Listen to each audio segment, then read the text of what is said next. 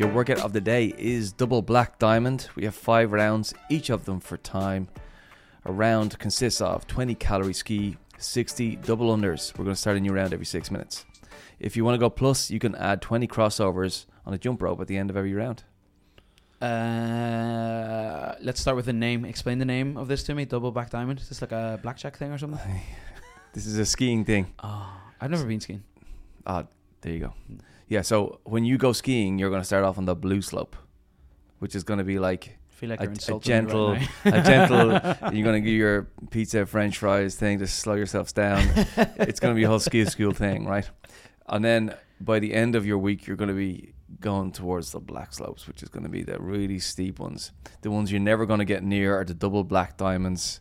These are the ones They're that for the are pros. These for, are for the pros. They're terrifying. Basically, a vertical drop Perfect. So this is a vertical drop today, is it? straight off the cliff today. um, starting your round every six minutes. Is there a time cap, or do you just work up to the time cap here? There is a three minute time cap every round. So this is full sendies from the get go. I'm so reluctant to ask. Yeah, yeah, yeah, yeah. So jump on the skier, bomb the twenty. I think I think it's like perfect. I think this is perfect. We have 20 calories. I know that when I get on that, I can commit to 20 really And you don't like the hard. ski. I don't like the thing, Yeah. but I can go 20. I can say, let's Yeah. let's you do can that. empty the tank and just yeah. yes, and then I know like the the jump rope is so different to it that I know I can go to that and say, let's do 60. Yeah. So I think there's a full commitment needed. I think it's the right rep scheme, the right method of work to allow us to do that. Yeah. We also have like, like how long it's going to take you? You're going to be a minute and a half. it's not true. You're going yeah, to have, you're gonna a minute and a half. Yeah. four and a half minutes off. yeah, that's a long time. So so much time to recover. So everything's in place for us to just go for it. Yeah. Absolute fitness. Like it's going to be fitness is going to win today, and then recover, go again, recover, go again. It's going to get hard as we go. Five rounds total.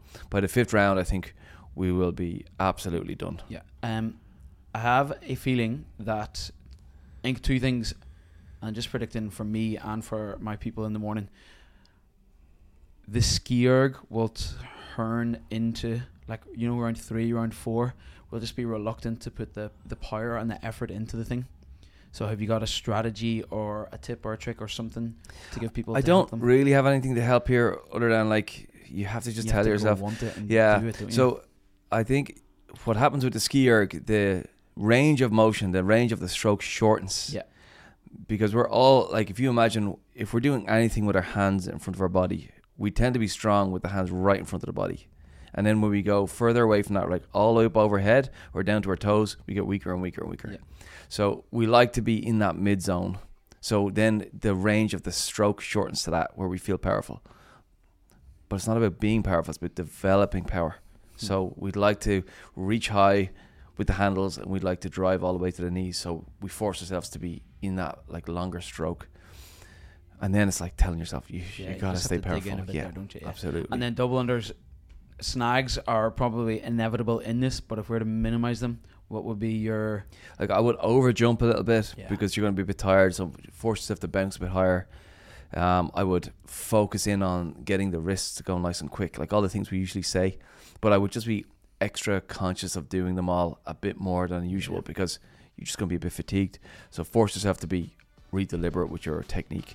I think after your first 15 or 20, you'll find a rhythm. I think actually getting into them might be difficult.